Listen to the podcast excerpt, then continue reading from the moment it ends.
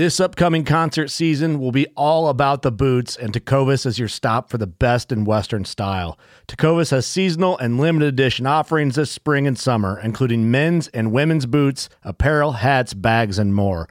All Tecovas boots are made by hand in a time honored tradition with timeless styles that are always on trend. And Tecovas has first wear comfort with little to no break in period. It's hard to find this level of comfort paired with this level of style.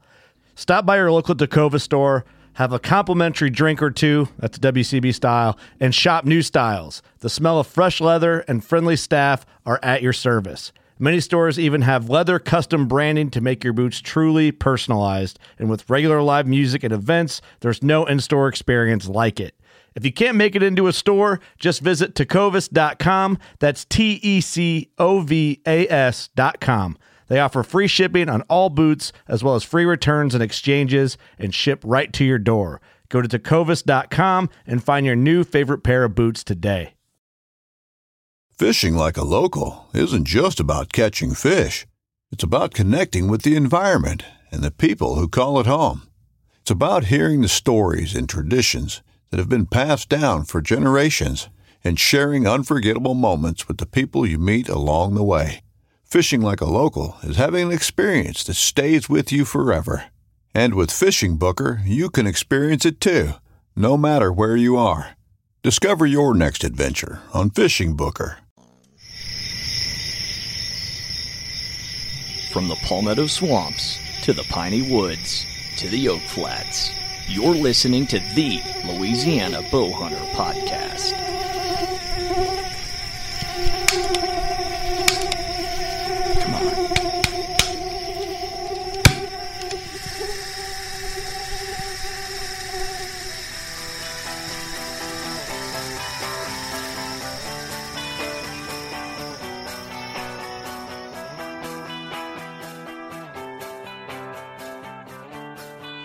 You're listening to the Louisiana Bow Hunter podcast presented by SKRE Gear.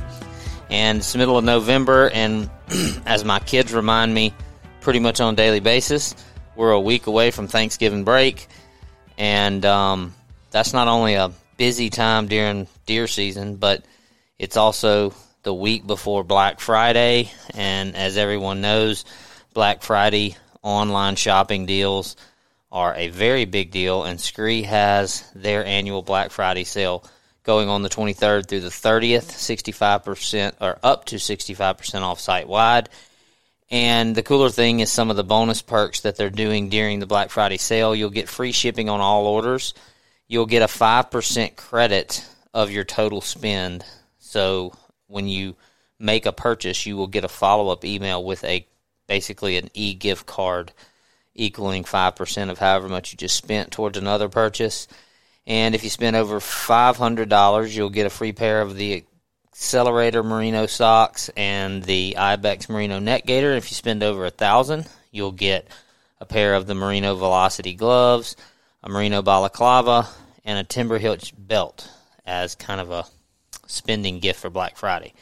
So it's a big sale going on, and um, like I said, I know a lot of people are very familiar with saving a lot during this time of the year with Black Friday and Cyber Monday and all that. And I'm sure we'll be telling you about Cyber Monday deals coming up soon with that too. But um, if you're looking to get some early shopping for holidays done, or if you're just looking, we've had a little bit of cold weather in our area. If you decided you need a, a few more pieces of gear for hunting season, um, you can save big with the Black Friday sale coming up and shop online. Follow them everywhere. Find out about the gear. YouTube, Instagram, Facebook, all those all those outlets. Find out all you need to know about the gear, and then shop online at skregear.com. Um, I guess first thing to mention here is we're we're we're late as far as our normal schedule for people that are um used to following and listening to us on a schedule. But we're here. Levi and Colin are here with me. Say hello. Hello. What's going on, guys? Um, we're late because Colin and I just got back from our trip to Kansas. We got back at the end of last week and we were kind of traveling on Thursday and just couldn't get it all lined up for a Friday pod. So you're going to get two this week. Monday and Friday, and um, I would like to say that we were really busy getting deer out of the woods and all of that kind of thing, and so We just didn't- out of the area we were hunting. in. yeah, just didn't have time to do a podcast because we were so covered up in deer and and filling tags, and that's not what happened. It actually is probably more of the grinding it out slash just frustrated and not in the mood is really more of the uh, the reason why we didn't get one uh, recorded last week. But um, something that's kind of interesting, I, I think. Um, that that we can touch on is I think that primarily the problem that we had on our hunt was weather patterns were really bad for um, for November in the Midwest. We we hunted seven day. Did we hunt seven or eight days? Either way, Days. we uh, seven or eight days, and I think m- maybe one of those days, and then one morning after the one good day, did we have temperatures and weather that was even remotely, and it wasn't great. I mean, it wasn't. I mean, it was like forty degrees Yeah, we saw 40 like once. And the majority of the rest of the time it was in the 70s even bumping 80 during the day and the wind blew out of the south all but one day that we were there. Even on the cold day it blew out of the south. And it was blowing 15 to 25 the majority of the time. We had really tough conditions and you know it's not often that you can hunt november the 2nd through the 10th or the 9th in Kansas and not really see any rut activity. Uh, I, I mean, we saw one big buck one day. We, we, we literally only saw one, you know, rack buck. I mean, we saw a couple little small, not even basket racks, just a little small fork horn, four or six points. But rack buck, we're going to say like three years old or older. We only saw one, and it was a giant. It was a really big deer, and it was kind of nudging the doe around, but it was more like he came out into a bean field last 30 minutes of light and there was a doe out there so he went over there and bumped her around a little bit. He wasn't he wasn't you know getting after it. And we didn't see the scraping activity was just hit or miss. There'd be a fresh scrape here and there. Um, we didn't see bucks cruising. We didn't see deer responding to call. We didn't see anything that you normally see. And i i you know they had a tremendous drought this year in kansas but it rained three of the days we were there, and um, they've gotten a little bit of rain the week before. So the drought the conditions had kind of been taken care of, I guess. Um, I don't know if an entire spring and summer of drought had changed things on the normal calendar, so to speak, um, or how much it was just simply the weather. But uh, it was it was tough hunting, and there's not really a lot of stories to tell from that. But I do think it it it, it kind of lends itself to a conversation for Louisiana, in in that we're actually uh, we're having really good weather, in my opinion. Y'all agree? Yeah, definitely. I mean, compared to a, a number of hunting seasons that I, I I can think of in the past, I mean, it was 33 degrees here this morning, and it's going to be cool all week. I don't know what it was like while we were gone, but we had a lot of cool days in October, cooler than average days in October, and um, uh, cooler weather happening now in early to mid November, cooler than than normal. I mean, I think I'm seeing lows in the 30s four or five times this week, and that's we don't normally get that. And I keep kind of crossing my fingers, hoping that I'm not going to pull the weather back up and see that it's drastic. Like you, like you, all right, you've had enough now, back to normal.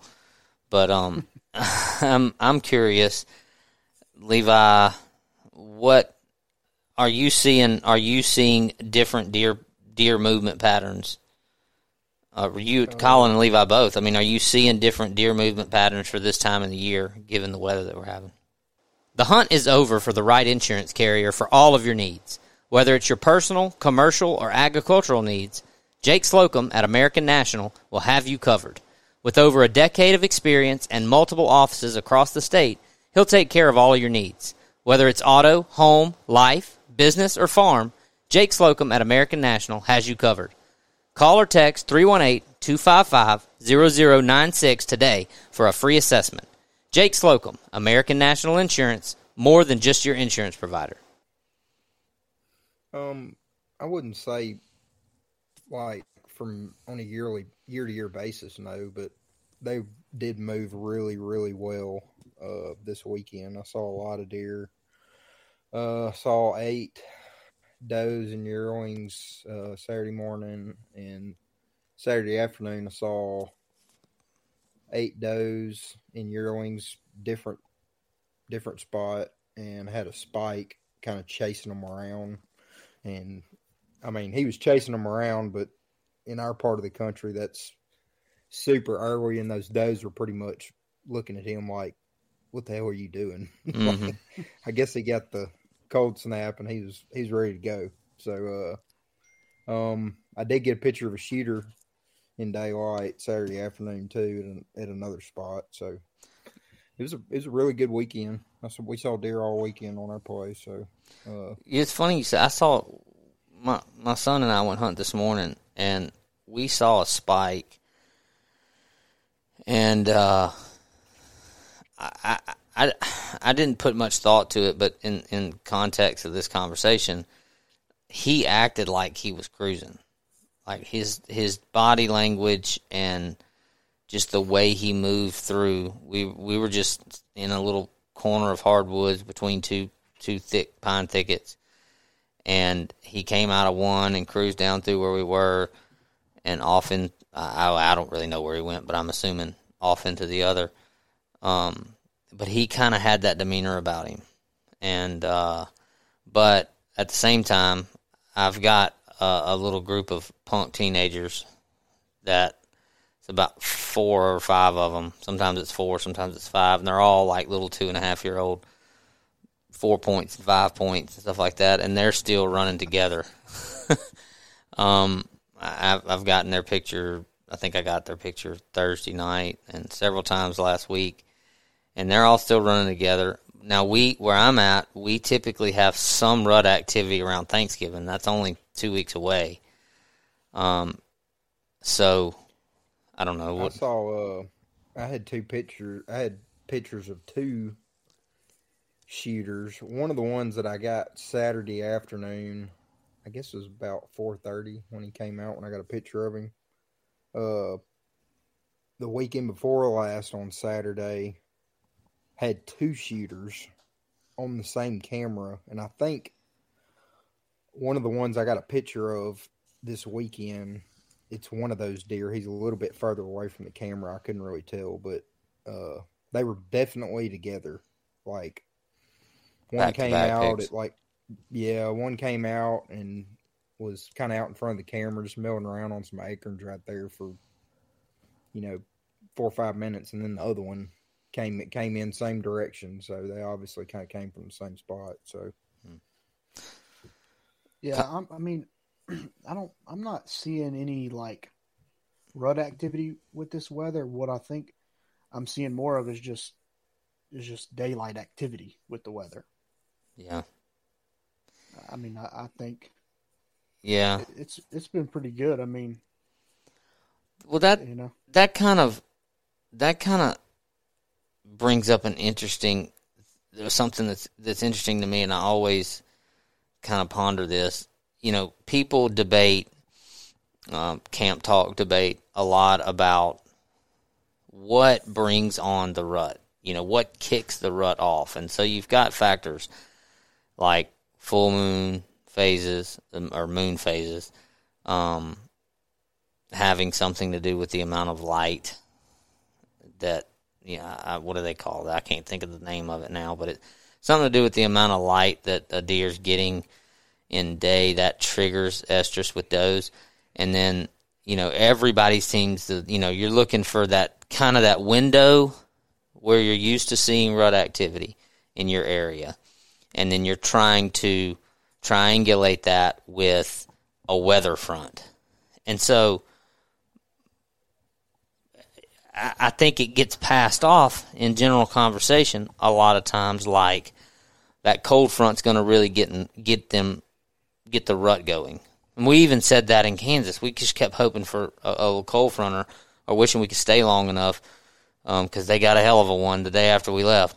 But um, you know, be wide open right now. But I think if you look at what's going on, and maybe I'm just saying the obvious, or maybe I'm I'm, I'm just picking it apart, but it, it, it to what to, to what you just said, Colin is it really changing the, est- the, the actual estrus cycle that brings on the rut, or is it just making the deer more active so you're seeing that progressive change in their in their behavior? You're able to see it because the deer are moving more. You know, I mean, is it? You know, I mean, does a buck or a doe, either player in the in the in the in the in the equation? does a does a cold weather front actually physiologically, biologically get them going, or does it just get them up on their feet so they're interacting with each other? You're seeing their activity more, and so therefore you're actually witnessing what you normally don't see from nocturnal deer. What's your opinion? A little bit of both. What do you think, Levi? Hey, it's Brian Chamberlain with Movement Mortgage. We're happy to be back for a second year supporting Louisiana Bowhunter. Just want to let you know that we're here for all of your mortgage needs, whether it's a purchase, a refinance, a renovation loan, or to take equity out of your home. We're also an equal opportunity lender, so whether you shoot a crossbow, a compound bow, a fixed blade, or an expandable, we're here for all of your mortgage needs. You can reach us at 504 228 3780 or at chamberlainteam at movement.com. Movement Mortgage, NMLS number 39179, Brian Chamberlain, NMLS number 114586, licensed in Louisiana, Texas, Mississippi, and Florida. I don't know. It's, I mean, you hear people say that, you know, the ruts, you know, based on the moon or whatever, but as far as it's it's no secret. And I actually read an article, I guess last year, that the MSU Deer Lab put out. It was an article or like a Facebook post or something that stated that they had no correlation between weather and deer movement. Like they, and I had a lot of questions about this because they stated that they had all these deer collared or whatever, and they tracked all their movements, and they couldn't find a pattern with you know with cold fronts or high pressure systems getting deer up on their feet more. But I had a the main question I had about all that that you know, and this is this is kind of a dumb comparison, and y'all may laugh at this, but like when when us as human beings get out, you just say it's you know it's kind of a crappy day. It's real cloudy. It's you know hot for the fall or whatever. You know,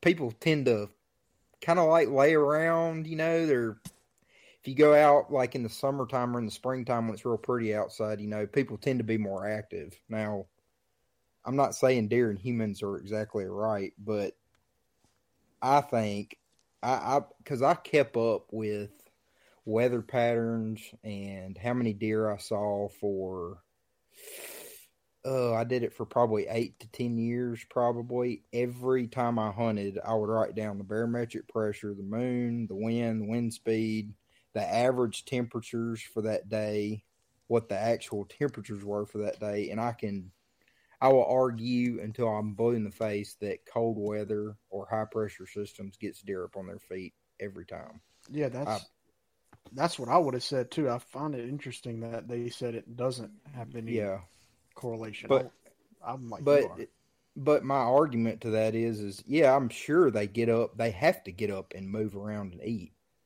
Yeah, they're going to. It doesn't matter. I mean, that's like all of us. You know, you're not gonna stay in your bedroom all day just because it's cloudy outside. You've got to go out and get something to eat. Well, yeah. I mean, even if you do lay around on the couch or lay around in the bed and watch TV all day, you're going to get up and go to the bathroom, go to the kitchen. You know, exactly. Yeah, I mean, you're not Yeah. uh, you, but I mean, that's kind of a good. My what I was going to say about that. First of all, from time to time, I hear about um, studies, scientific, biological, uh, you know, biology, um, different places. MSU is one of the common ones that don't make a lot of sense to me from the real world experience that I've had and that I have heard from people that I've hunted with and, you know, whatever, my whole life. They just don't make sense. And it calls into question, like, what real world variables is their study not ta- not taken into account? Because I'm I'm with Colin. I just find that hard to believe because I don't think I could ask anyone that that that that, that I would you know find myself in this conversation with who would agree or disagree with the idea that cold weather and high pressure systems you catch more fish, you hear more turkeys, you see more deer, everything. I mean, it, the the woods come to life on days like that, and I think you know the the human example that we were just talking about lends itself to an interesting point. Maybe the variable that they're not figuring into that is, yeah, they get up, but do they get up and walk a fifty yard circle and lay back down? And. I mean, are they ca- are they calculating any pattern to the movement? Okay, so and I uh, and here I am kind of assuming without knowing what's in that study, but you know, are they saying okay, the deer got up and he physically got up, the radio collared animal, he physically got up and moved on average within the same amount of times on this day as he did this day. But are they calculating the distance he traveled, you know, or any pattern to that movement? Because that deer could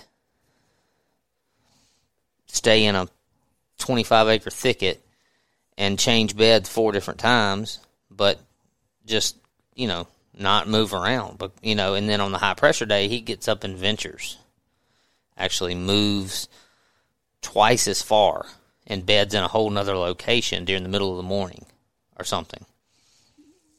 My and my point about the rut is if there's any truth to that, well then if a buck is we all know, you know, generally what the idea, the concept behind the rut is with the bucks and the does.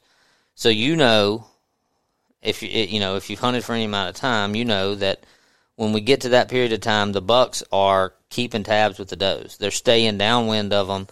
They're, you know, they're all they're pretty much always right there close, you know, and at some point they actually make themselves visible because things get going to the point that they just can't help themselves and they actually, you know, pursue the doe. But they kind of hang around them. So if the does aren't moving much and they're staying and the bucks are bedded in that area, Yeah. well then go move. you're seeing no rut activity. They don't have to check scrapes. They know where the does are, and they're not going very far. Then you get a cold front, and those does are up making a huge loop around their home area, feeding, you know, getting up, moving around because of the cold weather, because of the high pressure, because of everything. And now all of a sudden, the bucks are losing track with where the does are, and they're having to cruise around and find them. That seems like the object, uh, the logical. It seems like a logical deduction of the whole thing. Yeah, and and to add to that, like, and I'm sure most people wouldn't, and everybody's got their opinion. Everybody's entitled to their opinion. I would imagine most people probably wouldn't argue the other side of the spectrum on the weather for movement of deer, but if anybody out there that's listening does, I would challenge you to sit over like we've got some food plots on our property like that we never hunt. They're there strictly for the deer to eat out of. And you know, on a on a bluebird afternoon in December with the highs in the in the low fifties, bluebird day, zero cloud cover. I almost guarantee you, every time you drive by that food plot, you will see deer out in that in those food plots. Well, for people that hunt food plots and feeders and corn piles and, Mm-hmm. and food source that even a natural food source, if you hunt them regularly, early in the fall when you have warm days, your hunt is based around like those last 30, 45 minutes. That's when the deer are coming there. But then you get a cold front and it's 55 degrees at 3 o'clock in the afternoon and you got a little north wind blowing and a high pressure and the first deer shows up to feed at 4.30 or three thirty. it happens all the time. And you've been hunting them you know it's probably not that uncommon amongst you know a, a big proportion of of our listeners. You got your hunting imagine your hunting lease environment where you've only really got access to a handful of stands or it's pine thicket where you don't really have a lot of places to put stands so you're kind of hunting a lot of the same places a lot of the time you know, maybe you got three or four stands for different wind, but you're still kind of hunting those food source kind of spots, and you, you end up hunting them most every weekend in some facet. You can't tell me that there's not a trend amongst this weekend. It was warm, south winds, and I saw a handful of deer right at dark. But then this next weekend, we got great weather, and I'm running deer off of my corn pile going in to hunt at 3:30 in the afternoon. Whether it's your hunting truck, the side by side you're pulling behind your truck, your home, life, business, or farm, Jake Slocum has you covered. Call or text Jake Slocum at American National Insurance at 318 255 0096 today for a free assessment. Jake Slocum, American National Insurance, more than just your insurance provider.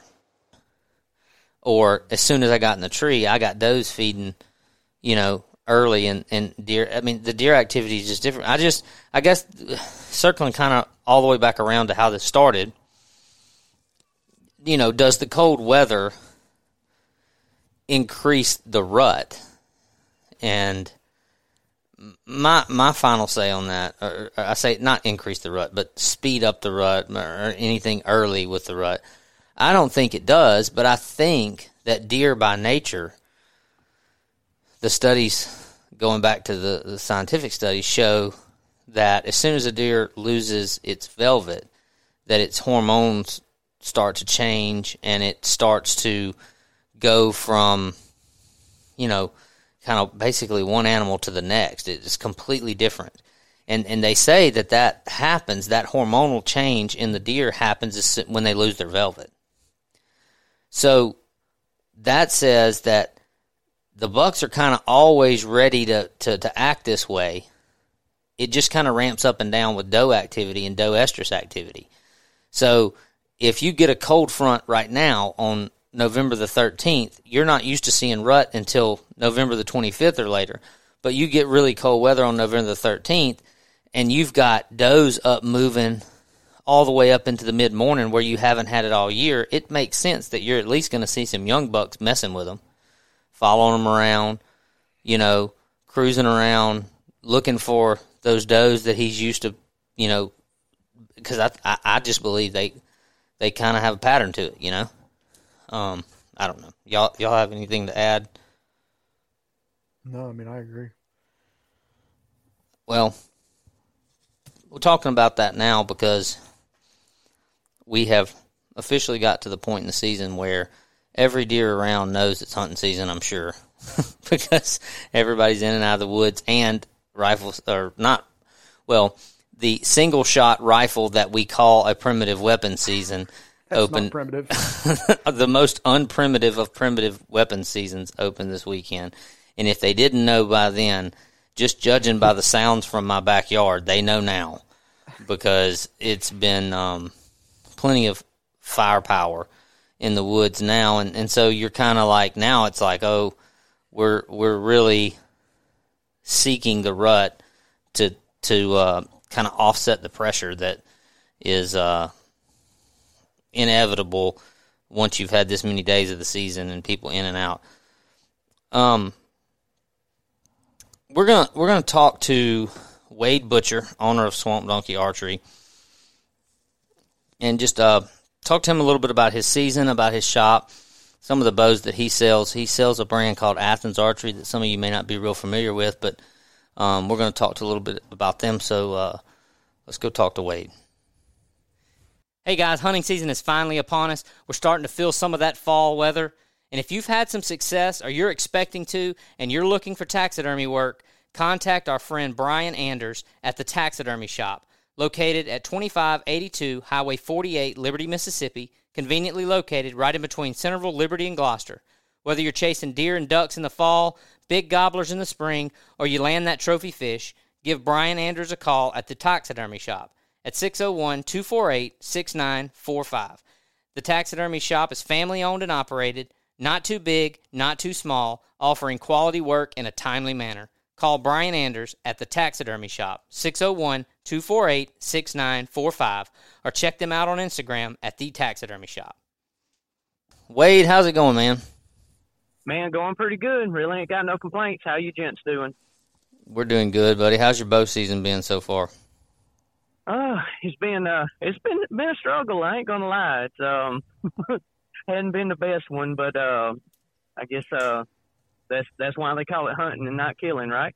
I guess so. Um, it helps to have a little killing in there, though. Kind of makes you feel like you're doing something right. At least, at least an Yep. opportunity at it, you know. Um, Yes, sir, for sure. we were just having a uh, we we were talking a little bit about weather patterns, and we just came back from a, a early November Kansas hunt, and the weather was really not good for us, and we didn't have a great hunt. And we were just talking about, you know, we're having a pretty cool fall. Actually, I'm surprised to hear you're struggling because most people are having a pretty good year down here. I think our weather our weather's been pretty good, and we got more cold temperatures this week. We were talking a little Yeah, bit this, about this week is definitely uh has definitely been what we needed for sure. Yeah. Um, we were talking a little bit about how weather, specifically colder weather, how it affects rut patterns or or does it affect rut patterns is you know and kind of our our um our kind of take on that conversation was that the rut is kind of what it is based off a lot of different factors and the cold and the high pressure systems and, and that come with the cold and all that are really more of a deer movement factor in the whole equation. And whereas, Yep. you know, it's you know a- a 35 degree day doesn't make a deer rut, but a 35 degree day makes a deer move, which allows you to see them act a little bit more naturally. And maybe you're seeing pre rut activity that you're not used to seeing um, this time of the year or this early in the year because you don't always get cold temperatures. You agree with that? Yes, sir, I definitely do. what first of all um i mentioned uh, as i was bringing you on i mentioned that you're the owner of swamp donkey archery tell people uh where you're located Okay, um, so the the closest uh big town uh for anybody that don't, I'm, I'm out in the sticks to be honest. Uh, the closest big town's uh Shreveport. Uh, so I'm like about halfway between Shreveport and Minden, just a little north of the interstate from there. I'm between what they call uh Dixie Inn and Cotton Valley. so what's your what's your typical rut in that area date date wise man, I see like uh I usually see two uh two different ones, you know, the the early and the late and and it's like it's it's weird. It's like it's kind of the I twenty seems to be, from what I've been seeing, it's kind of like a border there, which is kind of odd. Like my normal rut over the last, uh, man, fifteen years has been like last week. It's been like November sixth through the tenth. I have probably between me and my wife and my kids, we have four deer on the wall that were all killed between November 8th and November 11th, I want to say. And every one of them were right behind the doe or was full rut, uh, glands dark and stinking, neck swole up. Um, then, then I'll have the second one right there around that, uh, around that, uh, Thanksgiving, the week of Thanksgiving. so we're right it's like, we're right there on the back side of that first one so have you been seeing that this year Um, I didn't see as much rut activity this year early. Like I actually took off um, Monday and Tuesday from my day job, and because that fell right in my dates of when I've been killing all my deer, and I did not see there there was no rut activity, no scrapes, no bucks chasing does that I seen like anything. And this week, since we've got the little cool snap, I've seen, I've started to see scrapes coming up. I've seen over the weekend, I've seen two different little bucks chasing does over this weekend. So, Hmm. so it was, yeah, which was you know kind of strange because it's always been, and it it didn't seem like the temperature really affected them the past previous years, but I did notice, especially on Monday and Tuesday when I was off, it was like dead, nothing. Hmm. Well, uh, I, I, we we were in Kansas where Mhm. I've killed. Five, it's either five or six. I, I, I had to. I can't remember. It- it's either five or six deer that I've killed in the Midwest. Okay. On November the eighth, over the years, Gotcha. Gotcha. and we were there from the. Uh, we we traveled on the second. We were there from the third through the ninth, and we didn't see basically any real rut activity at all. Uh, Now it was bad weather. I, it, you know, bad weather for deer hunting anyway. Um, Yeah. and and so I don't know. You know, I I mentioned earlier in in our situation up there. Um, I can't really correlate anything to my local area because down here where we're at in sou- southern Louisiana, Southwest Mississippi, we don't we don't see rut that early, but um, Yeah. they had a tremendous drought up there all summer long, and I can't help but wonder, you know, does the weather that you have all year, or at least spring and summer, how does that affect the fall? You know, does that change the calendar for some of your deer patterns, like the rut and all that kind of stuff? If if you're in an area where you had an extreme drought all summer long, Yeah. is that going to Yeah. change your fall calendar? You know, I don't, and and I'm what Yeah. is there anything like that happening in your area that that that could be a correlation?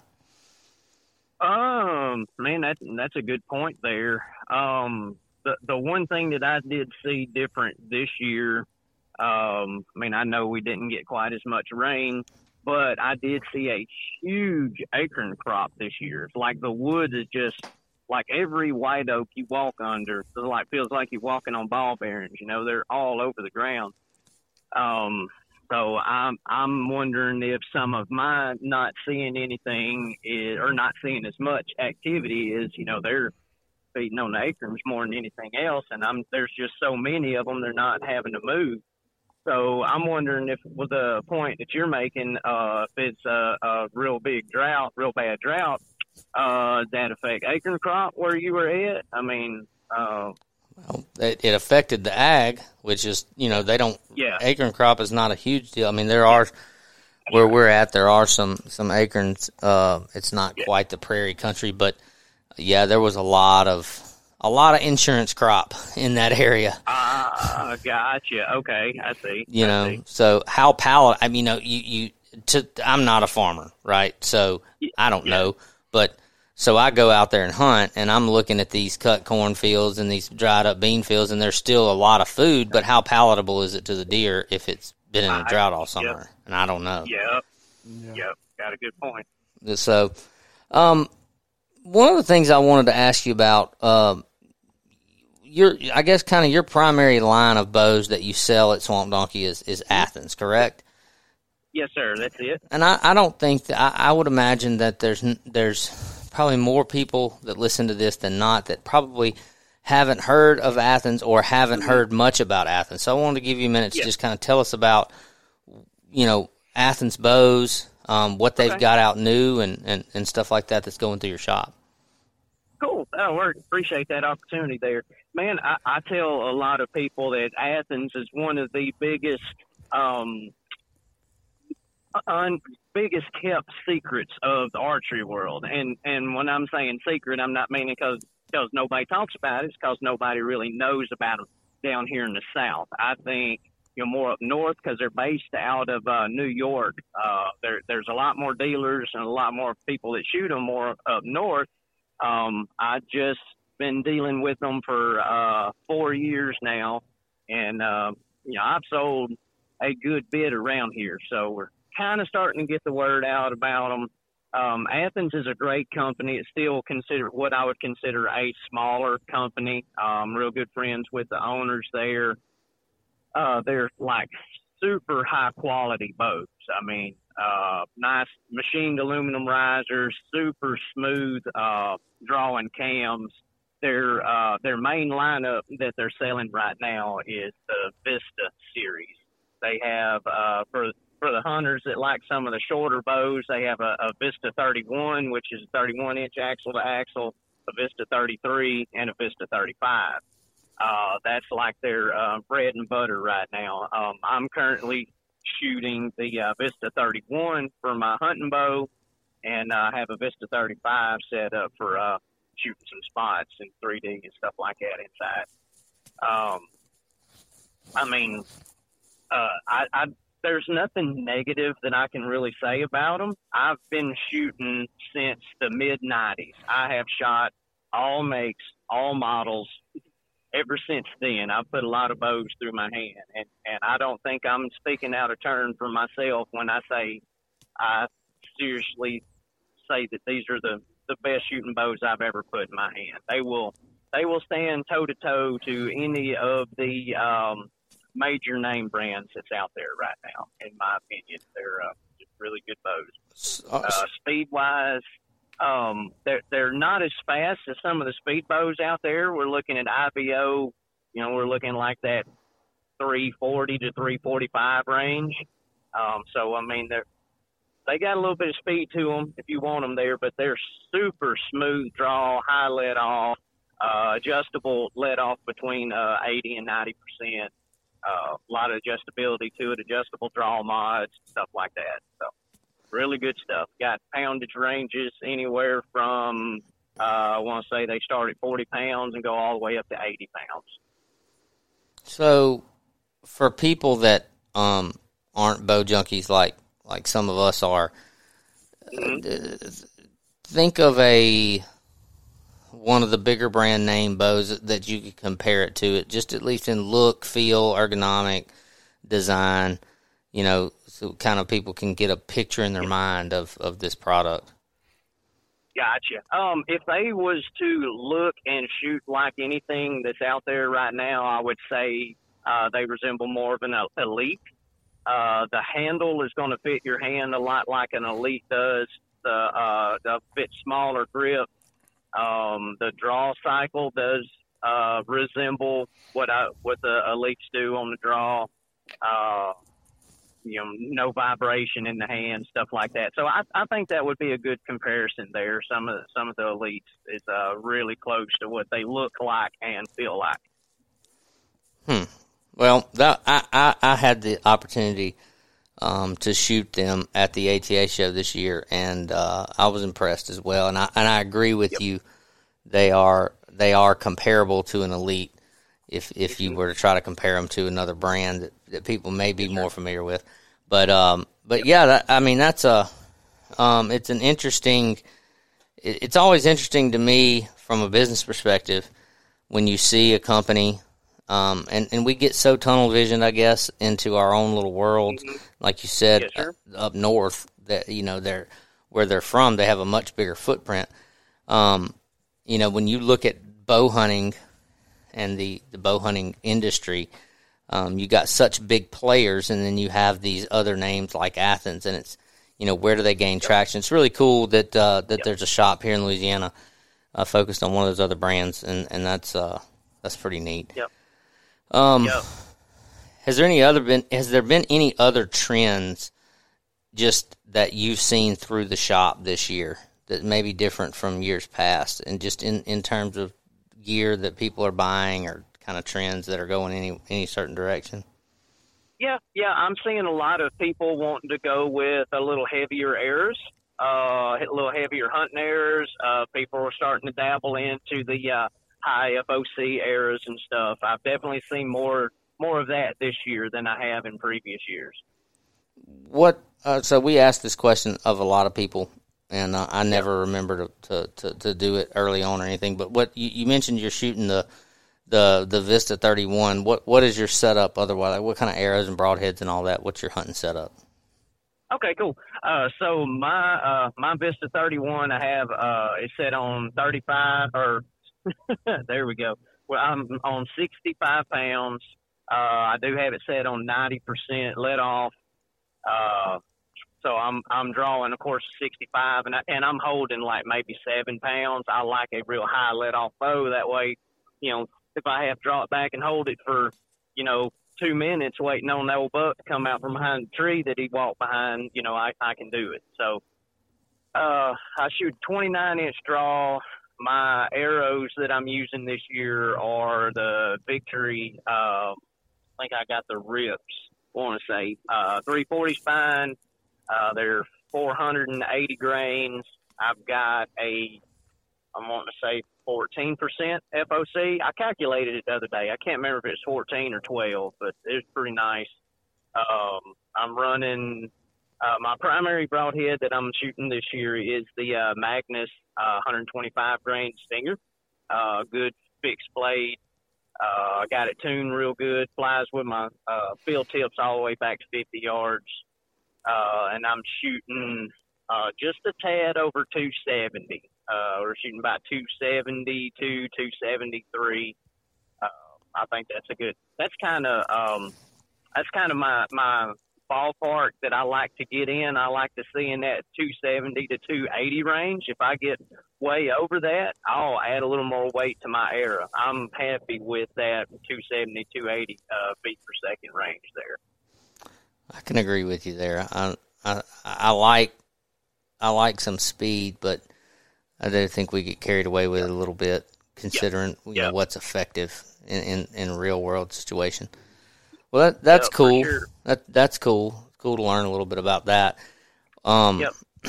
Colin, Colin texted me a, question earlier today, and we wanted to kind of uh, touch on this. It's kind of a, a final final uh, bit of conversation on the pod today. Just uh, a little bit more deer hunting talk. Colin, I'm gonna let you kind of introduce this, and, and Wade, we're we're all just gonna conversate, and you jump right in there if you have something to okay. say as well.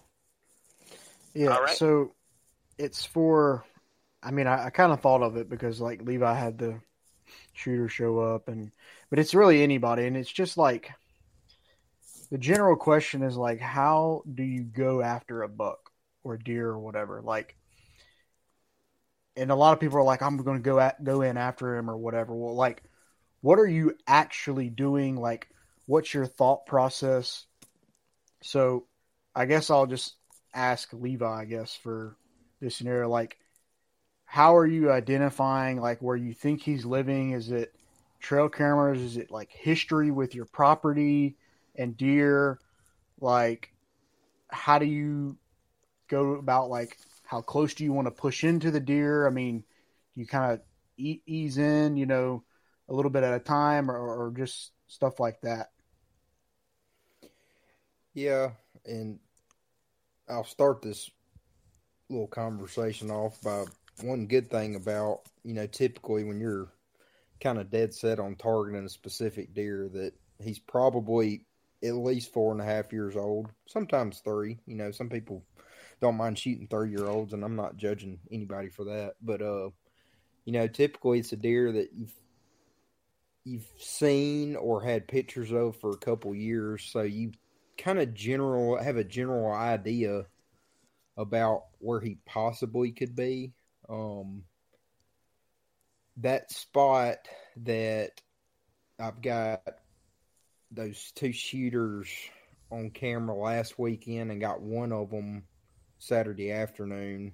Uh, it is a spot that traditionally there's always a mature deer in there. I, have for as long as we've hunted that place, as long as you don't go in there and stomp around and and all that, or even put cameras out all around this kind of thicket and just leave them alone. They're in there. I've got one camera in there on the west side of that thicket, and I just they constantly you see them every year coming in and out of that thicket every year. But uh, yeah, if if I'm after a particular deer and just say, all right, just say he's five and a half, and I've had pictures of him for. I typically start keeping up with a deer when he turns three. I don't really, I'm not really interested in a two year old per se, but if I see a deer that's three years old, I'll start kind of taking note of him. I'll save some pictures of him, where they're at, where the pictures were, you know, what time the pictures were, you know, if they were at midnight or were they at, you know, right at daylight in the mornings, you know, you can kind of make a good guess if you're seeing him if you're getting him on camera, you know, either in daylight in the afternoons or right before daylight in the mornings, you can probably best bet he's probably pretty close somewhere right there at that time of the year. And I'm a big I'm a big believer and this isn't something that I've learned I taught myself. Mark Drury was the first person I ever heard say it that as long as you're not really disturbing a particular deer, they tend to show up in the same general area given a particular time of the year, whether it be pre rut or early season. And, I know that's not always the case. We do hunt in Louisiana, so our deer down here are freaking psychos. But uh, I have had some success the past couple years of keying in on okay, all right, this deer got a picture of him in October at this particular spot, and into November, here he is again. And he may be half a mile or a mile from that one spot that I get him in October, but set a camera up there. That's how I killed a deer in January two years ago that was kind of like that. Where I originally got pictures of him was probably about a mile from where I ended up killing him, but saw him saw him three separate times in daylight and just moving trees around just to get where I could get a shot at him. But it's a it's a big deal keeping up with inventory of pictures and a lot of times this it's kind of like uh everybody's I see it all the time online that you know somebody gets a picture of a deer at midnight and they say, "Oh, all my deer are nocturnal." I'm not a huge believer in that. I know deer can can go nocturnal, but you got to think too that it's been dark for you know this time of year. It's been dark for 5 or 6 hours. That deer could be coming from a mile, half a mile. If he's got a good travel corridor through a thick part of your property, he could be coming a lot. He can travel a long way in five hours. And if you're consistently getting pictures of him at midnight or all throughout the year, I'm betting that deer is probably coming from a long way. And you either need to move your setup or move some cameras around to see if you can pick him up elsewhere. So, so take the same scenario, um, or not scenario, but just take the same question and apply it to uh, a different set of circumstances where let's say you're hunting a piece of property because I agree with you in the in, in the historical uh, factors. I mean, if you I think that's like a huge like benefit. Yeah, if you've been hunting a place for a long time, yep. you kind of know where your mature deer and your buck activity is going to show up at what times of the year. I mean, it, it it's pretty as long as there's not dramatic change on the property. Um, you can count on a lot of that, and if you're wise about how you approach your hunting, you know you can take advantage of that. Um, I, I killed a deer on my property here. Um, well, it's the deer that people have heard about on the podcast numerous times that went in the lake. Um, I took his picture for the first time on July 4th in Velvet on the far northwest corner of our property. And I took his picture a lot over there at a corn feeder, uh, summer kind of summer feeding type pattern situation with another deer. And I and then in September he disappeared and I knew where he was going to show up. And I started running cameras over there, and sure enough, I started getting his picture very, very infrequently, but I got his picture enough to know that he had changed, just like they always do. He was bigger than the other deer that I had hunted on this property, but nevertheless, just because he had bigger horns didn't mean he wasn't the same kind of animal. You know, age wise, environmentally speaking, he lives in the same place. And I ended up killing him over this this one area where they always end up. They always end up there when they're rutting, and that's where he was. Um, but going back to what I was saying, if you take this same situation for someone who's, let's say they've got a new piece of property, this is the first year they've ever hunted it, or they're hunting somewhere and they have they're on like a one week hunt or something something where they don't have that. And and maybe they don't even have the ability to sit and wait. Like they're like you know i saw this big deer crossing the road and i've only got one camera and i've only got a limited you know limited access to all this and i've seen this deer. I know he's there. But you know the constraints are such that i i, I can't rely on his history um, to say he's going to be here in a month. I maybe not. I maybe I'm not going to be here in a month, or whatever the case is. How do you strategize for kind of giving it your best effort to get on that deer and figure out, okay, I've got this one picture, or I saw this deer one time from the stand, or, or crossing the road, going in and out, or something. You know, now I've gone in there and I've scouted. I see what's good and what's bad about this area. Now, how do I figure him out? You know, um, what does that situation look like? You know, and what have any any of you that have a comment there? I, you know, how do you what do you advise someone to to to go after? Because I'll say this too before I turn that completely over to, to any opinions. I spent an inordinate amount of time several years ago making fun of someone in private, but nevertheless making fun of someone that I hunted with one time who in good fun had It was probably me. it wasn't you. Um uh it someone who you know like got all fired up at deer camp like let's go after them and i'm like what do you mean by that? Like are we gonna strap on our freaking riot gear and just go plunge down through the woods and just go freaking flush them out and shoot them all? Like we're bow hunting here man. You know like like when you you know the, the the the I guess the kind of the genesis of my of my of my making fun was like that's such a dumbass statement when you have no plan. Your your plan is to go sit in the stand. That's your plan. Like Yeah. y- you know, you, you, like it, it's like it's like we're all been sitting around the freaking strategy table, getting ready to go to battle, and we've we've got it nailed out. We got our battle plans ready, and we're all beating our chests, and we're fixing to go rush through the door and go f some people up. You know, it was like that, and I'm like. You you have no plan. Your plan is to go sit wherever the outfitter told you to sit, and just sit there as long as you can, and hope a deer walks by. So, what are you exactly going after? you know, but but to to that point, like if you are in that situation where you have limited access or you have no history um, or whatever, I mean, what kind of plan can you make? How can you try to give it your best effort to not just go can't kill them from the couch strategy and actually have some plan, whether it works or not, have some plan to try to be successful and and do something that is at least calculated in some way to give yourself a chance.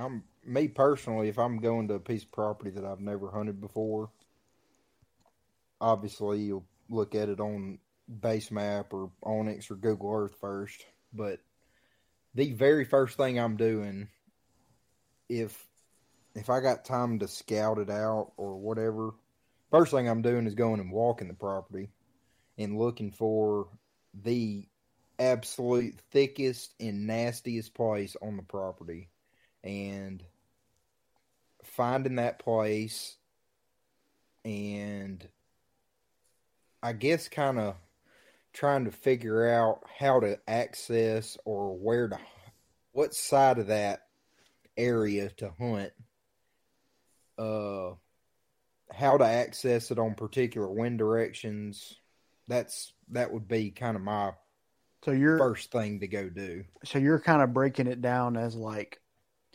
you go find that area and then Yeah. that's like your your starting point. So then you're like, Yes. okay, I'm to I'm to I'm just to pretend that the deer is in here and figure out how to hunt this and then go from there. That's how you're kind of like working Yes. into it.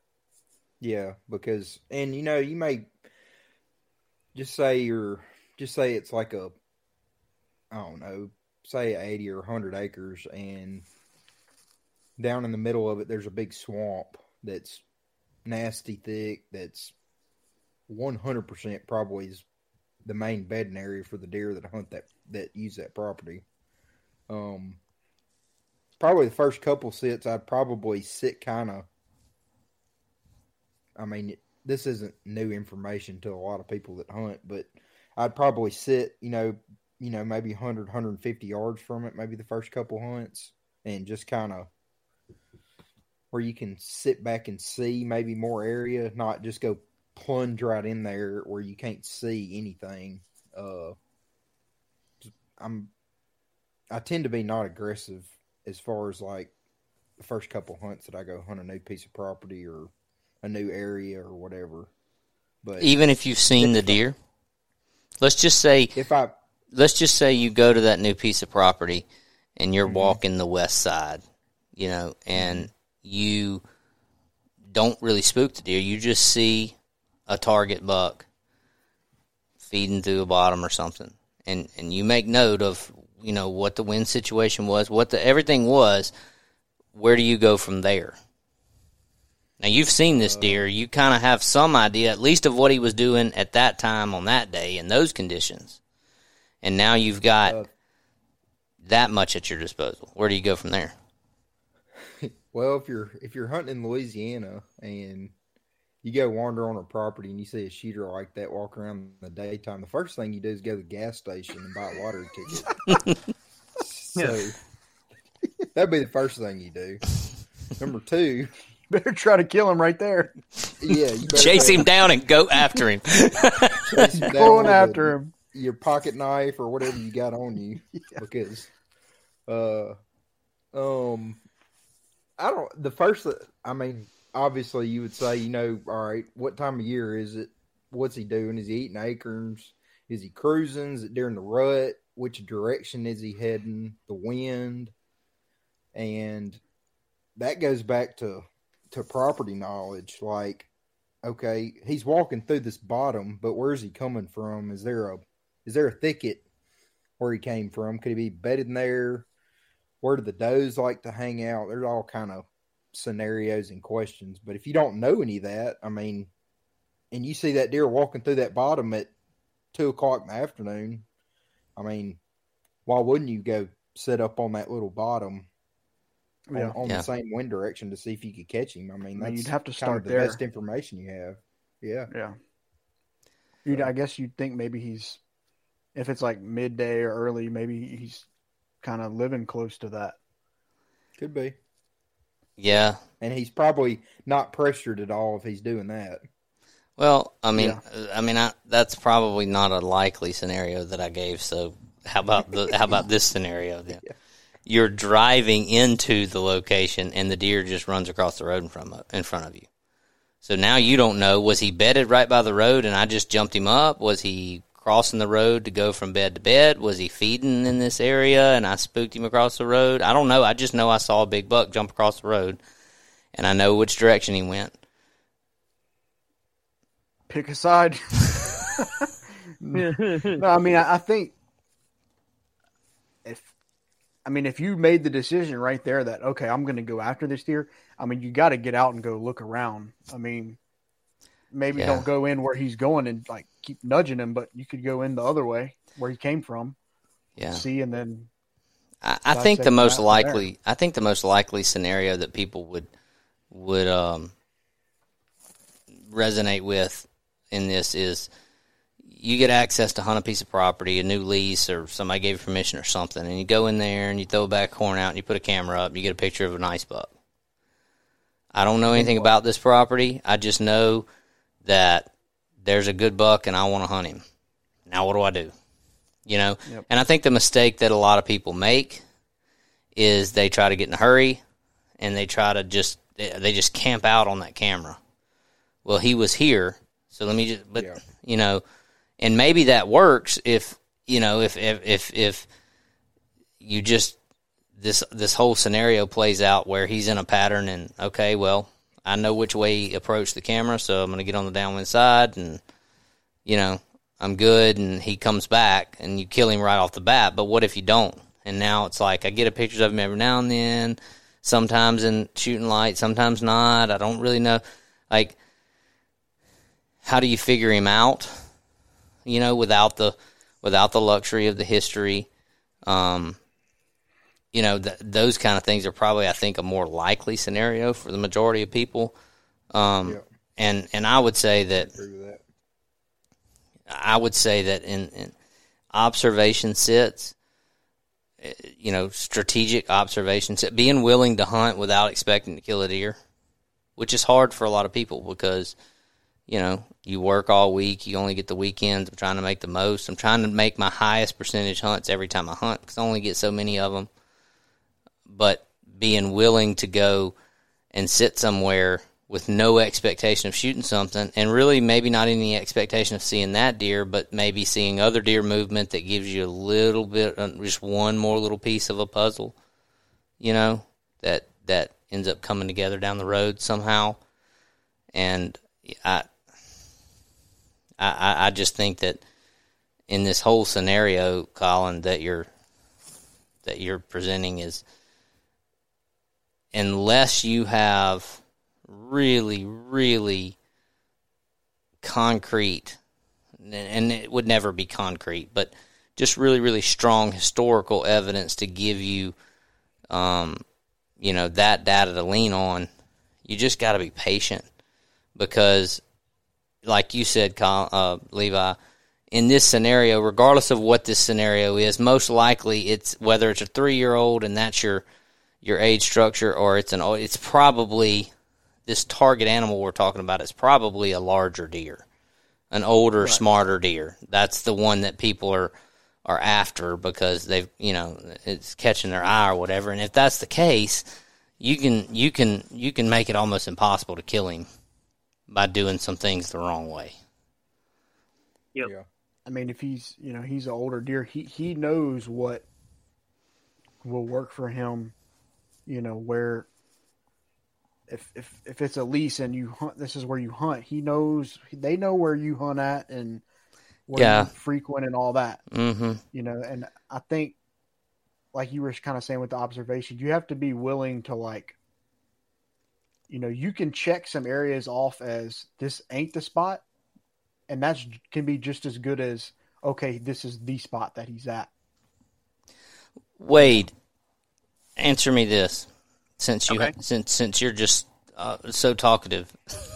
Yeah. I'm just hey, I'm just you. trying to learn, man. I'm just trying to learn. I'm just messing with you, bro.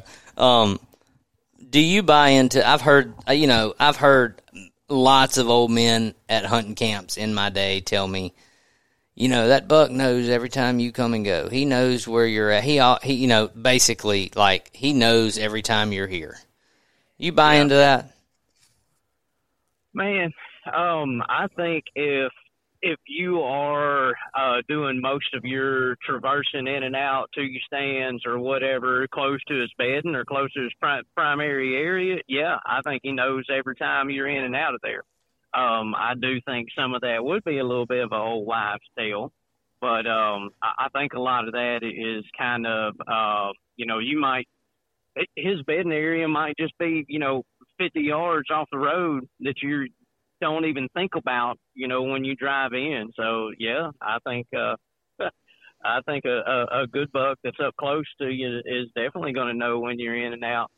Um, like I've I've heard several people say, you know, a mature buck is a a one scent animal. You know, he all he needs to do is see you, smell you, or hear you, and uh, he's done. He's gone. He knows you're there. So that's kind of my opinion on that.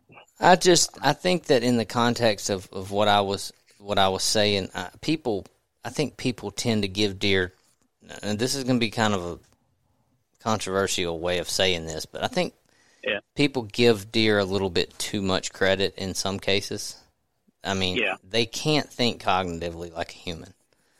Now, if and and in my experience, especially in the South, in Louisiana, if that deer really was that keen, we'd never kill him, ever. That's right. Hundred percent. I mean, that like you said, the deer is a one scent animal, and if he is so smart that he knows every time you're there, I mean, obviously, if he's bedding somewhere you're not expecting and you're getting right up on close, I'm, I'm, but I'm not talking about that. I'm talking about mm-hmm. these people that just think that you know he hears the truck going down the road and knows you're here. Not, I mean, he hears that you're he hears yeah, trucks go down the road all the time. You know, Exactly. Yeah. And- And, kind of uh, uh, touching on a different subject on talking about trucks and people saying, you know, how, you know, oh man, you drove by my stand, you messed me up. You know, I, I work in a oil field, natural gas field, you know, during the day. And uh, I drive by people's deer stands all the time, run deer out from under their feet, or you know, most time they just look at you when you drive by. You know, there there's a lot of the areas that do have a lot of uh, you know work related roads that go through it that I don't think the deer nowadays are bothered by the vehicles a lot of times.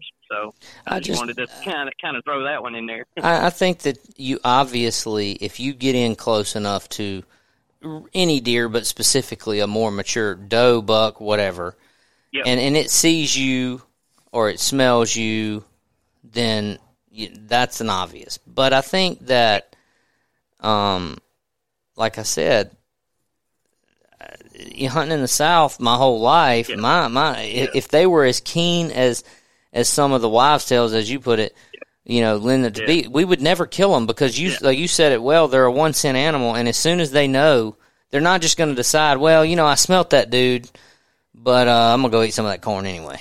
Like Yeah, they, they just uh-huh. don't do that. They- That's right. you know, I know he's in here today. He comes in here every day, and I know he's in here, but I'm just hungry. I mean, shit, I just gotta eat. Like they just don't do that. You know, um, they yeah, may just gotta eat something. they may do a little bit of that during the rut, a little bit of kind of caution to the wind, but um, even then, you, you know, the, if the doe spooks, it it just, I, I just think that um, you can get away like uh, I, I I'm I'm I'm I'm correlating this to the conversation in that you can get away with some stuff Yeah. if you're if you're wise about it and and and and willing to be patient. You know, you don't have to feel like, well, crap, I've been I done hunted this spot. I saw him and he ran off, so I better get on him and kill him quick. Mm-hmm. He knows I'm here. You know, I I, I just I think there's he you know like Levi said, he may not necessarily be nocturnal. He just ain't passing in front of your camera in the daylight. You know, that sounds like a real right. plain logical way to say it, but it's it it there there's a lot of validity to that he he may not necessarily be nocturnal. You just haven't done anything to to disprove that theory other than just take his picture in front of that one camera. And what he has proven to you is he comes and eats at that corn at night. That don't mean that's all he does. right. You know. Mm-hmm. So I don't I don't think there there's there's there's not an answer. Yeah. And to, like to add on to that, like we're talking about, like how do you go after him or whatever. Well, if he's eating at your corn pile at midnight every night, that, to me, that's that's a pretty good like area that to not hunt at because he's obviously not there in the daylight. So Yeah. you Yep. see where he's coming from or where he's going, and then go from there. I mean, don't just sit there and be like, "Oh, hopefully he messes up today." You know, Yeah. Well, I think that's the that's a very common hunting strategy. We throw a dart at a map Yeah. board and we go sit there and hope that they mess up in that spot on that day and um I mean that's, you know, a lot of times that's Hopefully they smelled you, but still wanted to come into the corn. Yeah. Today. yeah. Well, I mean, a lot of times that's just kind of what you're left with when you're, you know, you have a diverse group of people accessing the same property and uh, freedom to go about it and do it however they choose. Then, um, you know, you're limited, and I mean, I and I'm sympathetic to that. I've hunted in that situation too, but, um, you know, it becomes a really hard. I don't think there's really an answer. There's a lot of ways. Uh, the only thing I would say, Uh, you know, to wrap the conversation up is just just be. I, I just don't like hunting without a plan. Like I'd rather not hunt. Like, aside from aside from the success fail ratio that I would attach to it, completely aside from whether I think I can be successful or not, like I really, it's hard for me.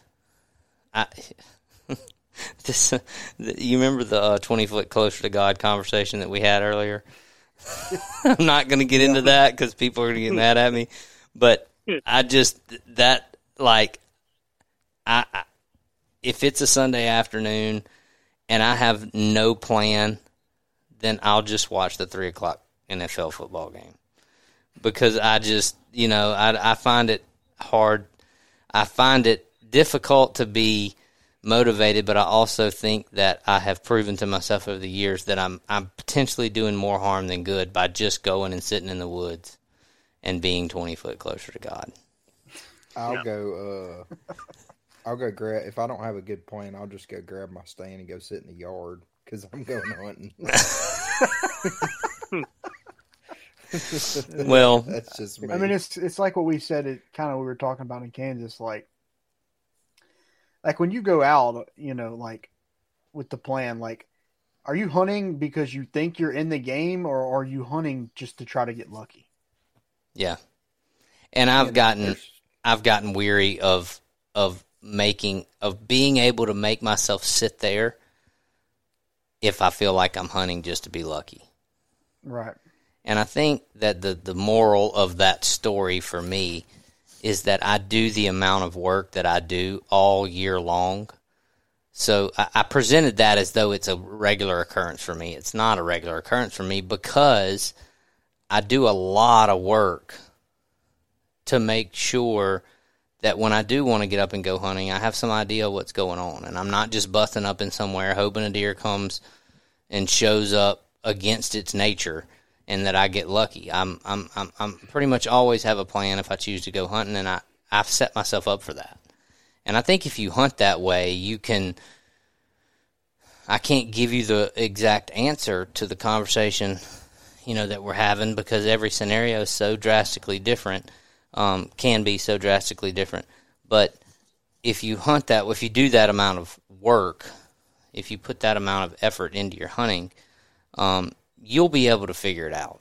You'll at least be able to give yourself a fighting chance at having a plan to to uh, to do something. If all you ever do is show up to the camp, cook out, drink beer, and then go sit over the same food plot or the same corn feeder every day, and you have no idea what the rest of the deer are doing all around your property, and you do see that deer jump across the road on your way in from your morning hunt, you're not going to have a damn clue how to hunt him, and you're probably going to go bust him up and run him over onto the neighbors so the neighbor can kill him. You know, but if you're, you know, if if you do a little bit more in the way of observation sits and pre-planning and scouting and stuff like that, then you you see that deer and all of a sudden your mind starts racing towards all the things you've done previously, even if it's your first year on a place, all the stuff you've done previously that could, that you can pull from to try to develop a plan of how to go after him. You know, that's kind of my final say on it. Yep. So, well, we're uh, running short on time. Sorry that we're late on, on this, this episode, but uh, um, we are hunters and we do hunt. So sometimes our schedule gets all messed up. Wade, thank you for jumping on. I know we didn't have a big long conversation, but I'm glad to uh, be able to share with people about Athens and Swamp Donkey and what you're doing. Encourage people to, to look you up. Tell people how they can uh, look you up and get in touch with you if they want to check you out. Yeah, yeah. The uh, easiest way to get in touch with me is my website, uh, swampdonkeyarchery.com. And of course, uh, anybody's Facebook savvy, I'm on Facebook too. You can look me up there. Uh, all my contact info is on my website.